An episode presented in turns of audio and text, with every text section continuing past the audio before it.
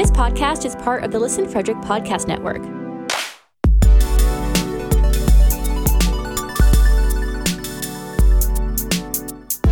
To learn more, visit listenfrederick.com.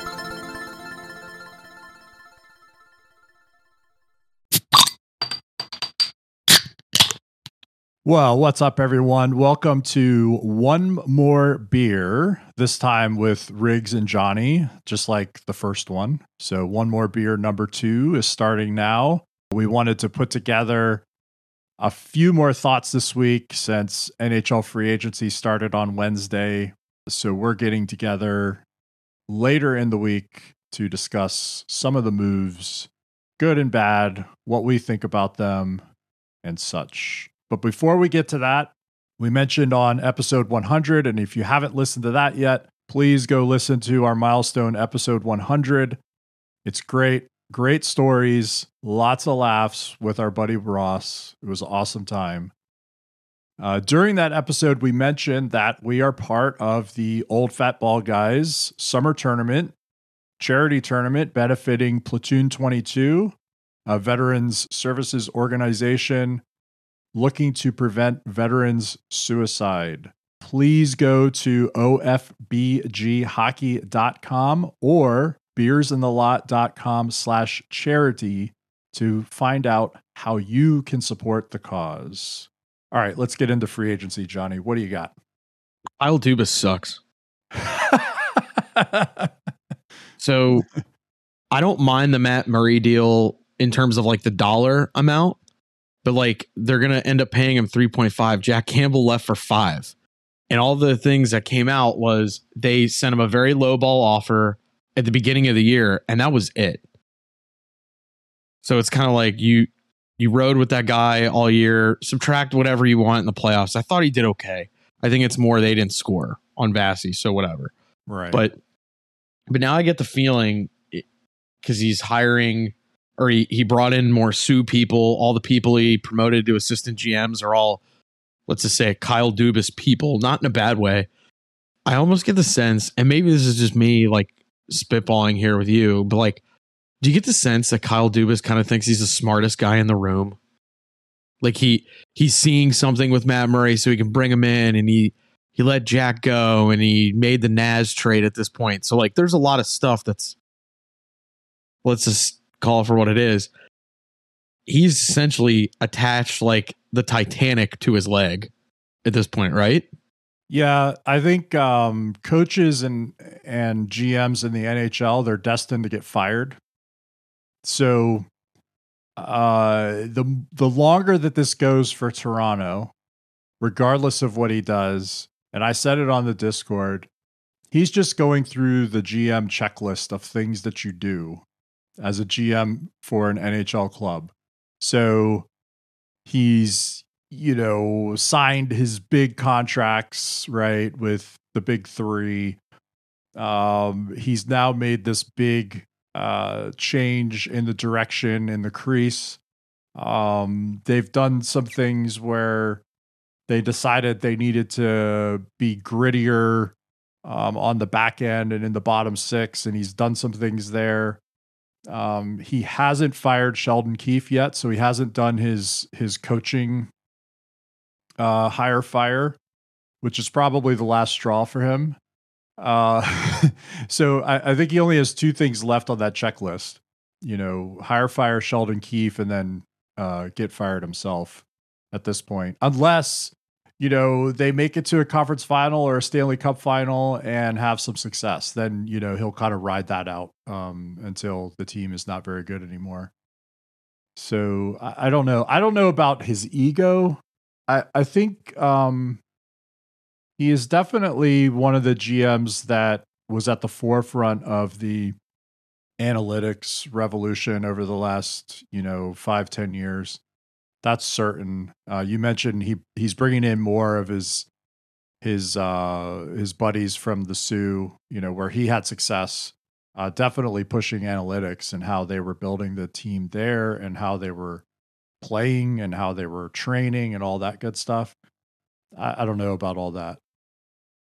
Well, and I guess too, like tie it into kind of the let's just say the Johnny Hockey, uh, you know, kind of contract in Columbus where it that unfortunately it was something I think Calgary never had because they offered him everything.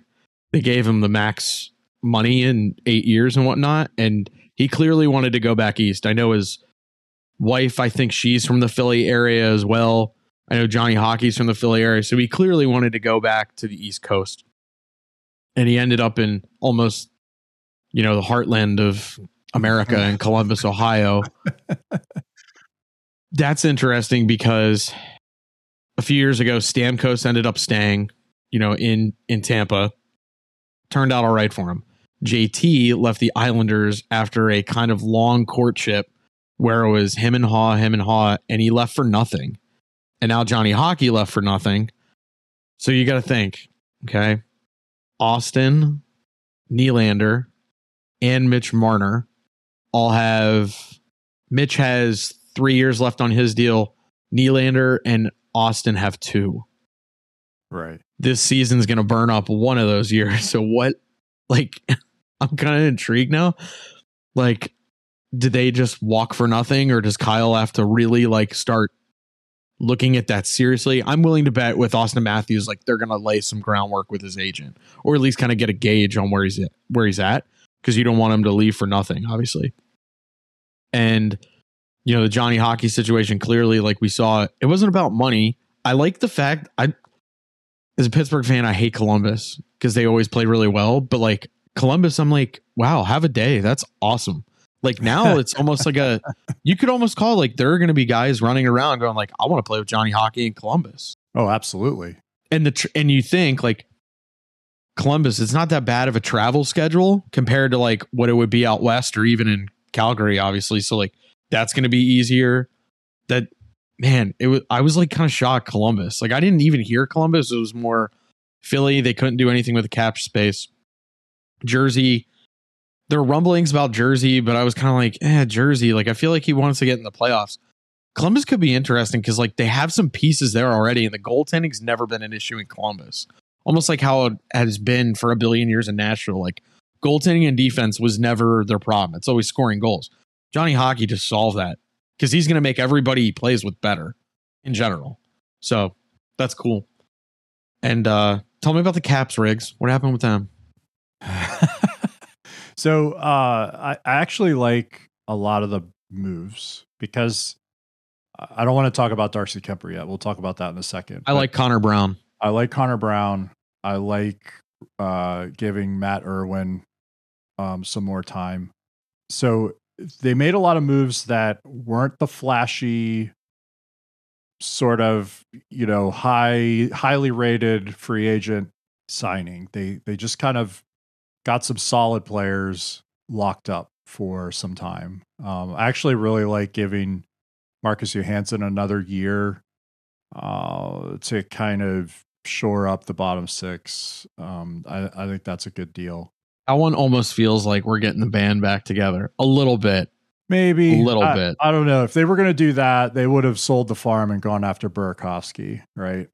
True. Yeah, I agree that kind of thing. And and I there was uh, there was a thought in the back of my mind that they were going to make a move on him, um, just because of that reason.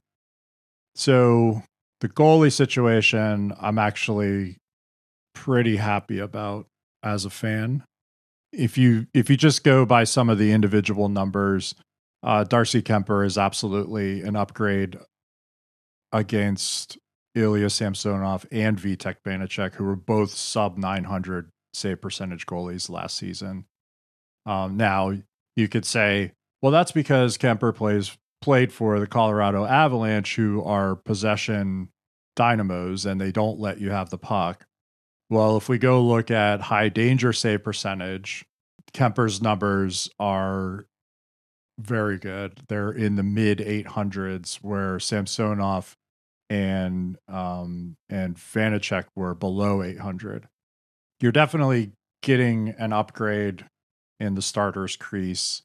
Uh, and then they went and got Charlie Lindgren, and I I don't mind that uh, to be the backup, but the question is going to be can Kuemper handle the workload because he's basically going to have to start all but maybe a dozen games in a regular season. Um, and this is on a team that again, you know, their top their top six is aging. Their top six is also starting to have some uh, some critical injuries where they're going to be out for a long time. I mean, Wilson's going to be out for a while. We talked about Backstrom in episode 100, where he may not even play again ever.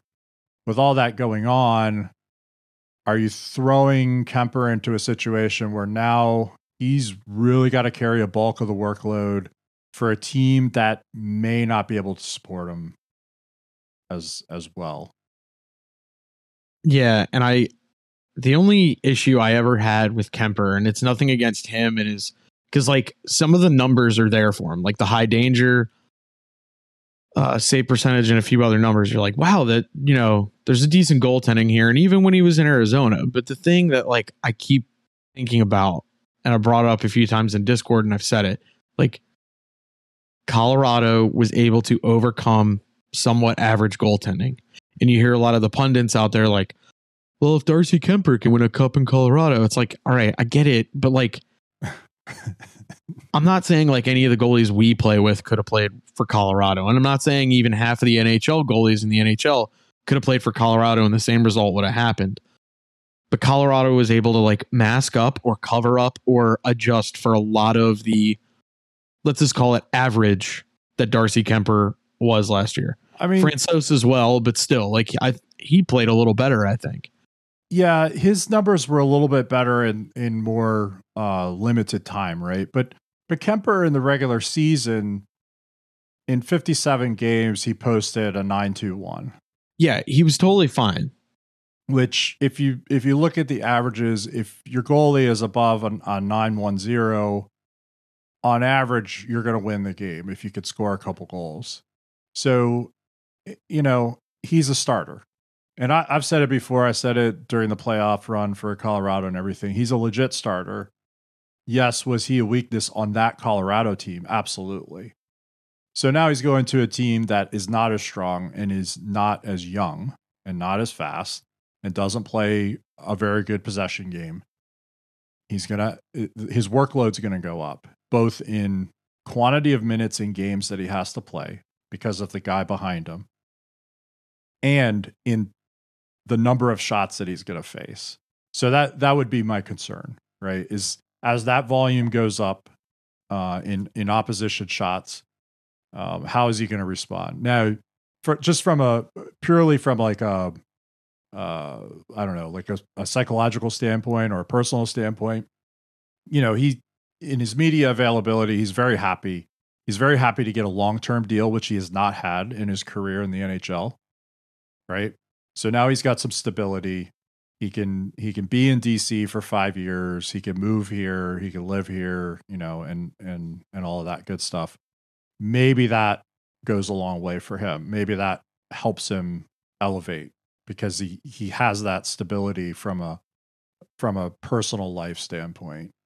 I don't know. I mean, that's all that's all speculation. Yeah, and the in the East is somewhat I'm not saying it's open open, but it, it's it's kind of like the Wild West a little bit. Like, I mean, we could say Tampa.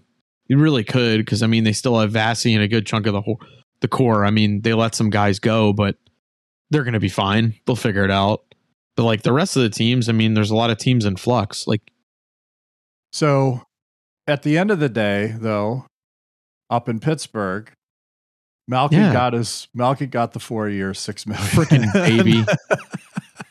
after after we went off about it for about 45 minutes on on uh on our last episode. well, I was kind of aggravated with the whole Malkin thing cuz like I find it apparently that 4-year deal was on the table on Sunday.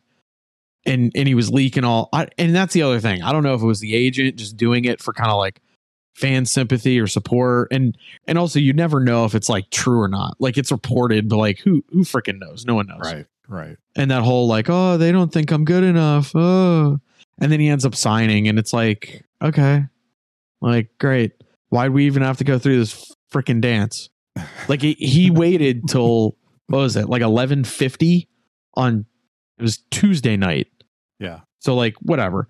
I'm glad he signed, but also at the same time kind of like I don't see him being a cup contender. I hate saying that with with Gino, Sid and Carter. I mean, stuff could happen. I I fully am fine with it. I like the Jan Rutta pickup, like a decent big body to play in our decor. I like Drake Caggiula, who they bought in for the bottom six, and Josh Archibald.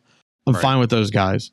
The Rickard Rakell, I thought it was a lot of money for a guy who's like hasn't been healthy a lot, Hmm. but like whatever. I kind of get what they're trying to do. Like they're trying to just maximize what they got. I, and I'm fine with that. But like I also kind of think I'm like they do have like nine or ten million free next year they could kind of spend. So that'll be good. And also P.O. Joseph, like he seems to now have earned a roster spot by de facto, which I was kind of like, we gotta figure out what we're gonna do with this guy. Like it's ridiculous. yeah, but that it's that like yeah, it's great. He's gonna play, but I hate that for young players where it's by default. He didn't technically yeah, like God, Yeah. like why why not just why not just play him? Why not just Yeah. give- like all right, it's time. Like come on, here we go. and and now they have to potentially move a defenseman because there's going to be a logjam. So I'm kind of like, all right, now we got to move like a defenseman or two and see what happens. But like, what what's your return? You're going to end up getting draft picks because you don't really want a roster player at this point because forwards you're pretty locked in. I would love to see him get rid of Jason Zucker, but like whatever yeah. because he just hasn't been healthy. That's the thing with Jason Zucker. It's nothing. When he plays, he's effective. He doesn't put up points, but he's effective. So like whatever. But he plays well with Malkin. Like those two seem to have a thing. he does. My only issue with Zucker is it's five point five. Yeah. You're eating lot. up a lot of you're eating up a lot of cap space for a cat that's not putting up points. Yeah, that's a lot. Edmonton, like Evander Kane, actually has a less less on the table on his AAV than Jason Zucker. And at least Evander Kane puts up points. I will say that. I hate Yeah. Evander Kane, but like whatever. but also the big news in Edmonton, they got Jack Campbell. Thank God. That's huge. That's I'm huge happy. for them. I'm happy for I'm more happy for Jack Campbell. I'm happy for Connor McDavid. Did you do you think he like just like lit a cigar and like had a cocktail yesterday and just put No, his no. feet up? No, he's training. I saw video on the Instagram of him doing uh, stick handling on the ice. He's he's training. He's not drinking right now. Oh, I would have had a pop yesterday. I absolutely would have had a pop. But but that's the thing. Like at least like kind of funny. Remember like last year we were like, man, Kyle Dubas is doing great, and then we're like, Ken Holland's fucking up. And now this year we're kind of like, man, Ken Holland, look at you, bud. Like, way to go, dude. Hold on though. It took him three years to get there, right? And he also kind of got a little bit lucky because Duncan Keith retired. It looks like Mike Smith's going to be on LTI, LTIR. The Vander Kane thing, I think no one was going to give him the payday he was looking for just No. with the they don't want the baggage, man. amount of baggage. And I do think it's interesting they gave him a four year deal. Like, I'm kind of like, I'm willing to bet there are teams that are probably like, we'll give you a one year deal. You can you can be on your best behavior and see. Yeah. but good for Jack Campbell. I was also happy to see the Flyers got like a Flyers player in Nick Deslauriers.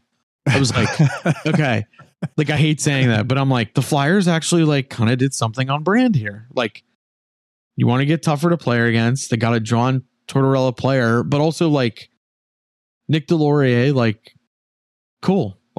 This is a Flyers player. I'm like, wow, they actually look like they're doing something here. And they got Tony DeAngelo, but fart sound, like whatever. I think it. I think they got way worse than they were last year. Oh yeah, definitely. Carolina got Brent Burns. That I don't know And- about that. And Pacioretty for nothing. Nothing because Vegas was over the cap, and that kills me with Vegas because it's like you're trading away somebody who is always going to get 20 goals Yes. every year. You could pen him in, not pencil. You can use ink. Like he's always going to get 20. The way I look at it is Carolina is going nuclear, picking up all these guys, trying to go for it. And I don't know what the rest of their situation is contract wise with players next year, but they're definitely going for it this year. yeah, absolutely. Because they got Freddie, Freddie will be healthy and He's fine. Yeah. he'll be fine. Defense, they're still fine. And actually, Brent Burns had 50 some points last year on a really bad San Jose team. Brent Yep. Burns is like, he's kind of a mutant. He like trains like he's a psycho. He does like marathons and biking and swimming because he's like, oh, all those sports, it's like mental toughness and you got to build a big engine. And he's, he's great. Like, I like Brent Burns. I think he's cool. I'm actually kind of excited to see him out east. Yeah. He's one of those players that's going to be good until he's like 50 years old. He's just Yeah. going to keep playing. He's just going to be solid 50, 60 points a year until he's like 50 years old. Yeah. Skates well, smart, booming shot. Like, I mean, especially him too. Like, he could help out some of their, you know, some of their power play woes they had. Absolutely. Like, kind of like he can get pucks through for the point, but also can set guys up. Like, that'll be cool. Like, good for Well, them. And he's one of these players, he's one of these defensemen that plays the entire ice surface too.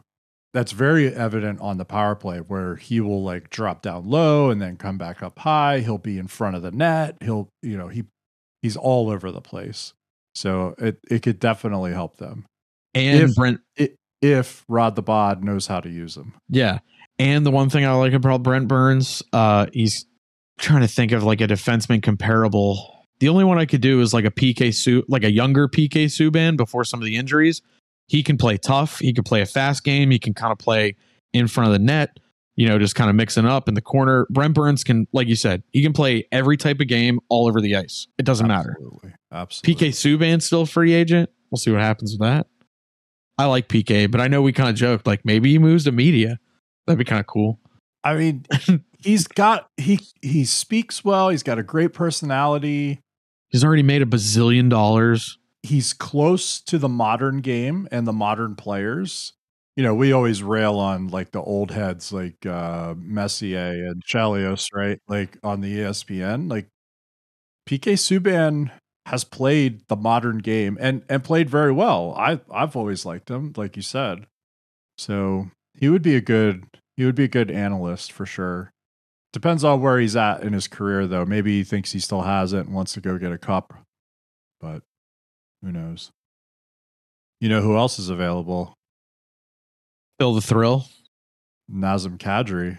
Well, Naz, yeah, as of as of us talking, and when are we? Uh Thursday morning. Naz is still waiting. So that'll be I don't and that's the thing. I don't know where he signs now. Yeah, maybe all the maybe all the chess pieces are in place, right? And the only spot he has left is to stay with Colorado. I don't know if they have the How- dollars though. How does that work, right? Yeah, exactly. You could sign in Columbus. I think they still have a, quite a bit of cap space. You Could sign in Arizona. Yeah, they still got to hit the cap floor. Weird. I saw I saw uh speaking of like, you know, teams that have like a bunch of draft picks. I saw Slafkovsky on the ice with uh Poulin kind of Yeah. for the uh Canadiens saw that. development.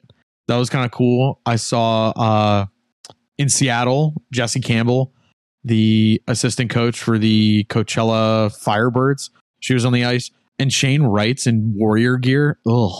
Like oh, no wonder you Brutal. drop Bud. Yeah. Brutal. Like Cooley was in CCM and Slafkovsky was in Bauer, so I was fine with that. yeah. So I'm I'm fine. I'm fair with those choices. But Warrior, like, get out of here, dude. Like, no wonder you drop Bud. Like, God. On that note, we'll wrap up one more beer number two here. Thanks for listening. Johnny, do you have anything to say to everyone before we cut the show here? I wouldn't be floored if some trades are still gonna happen.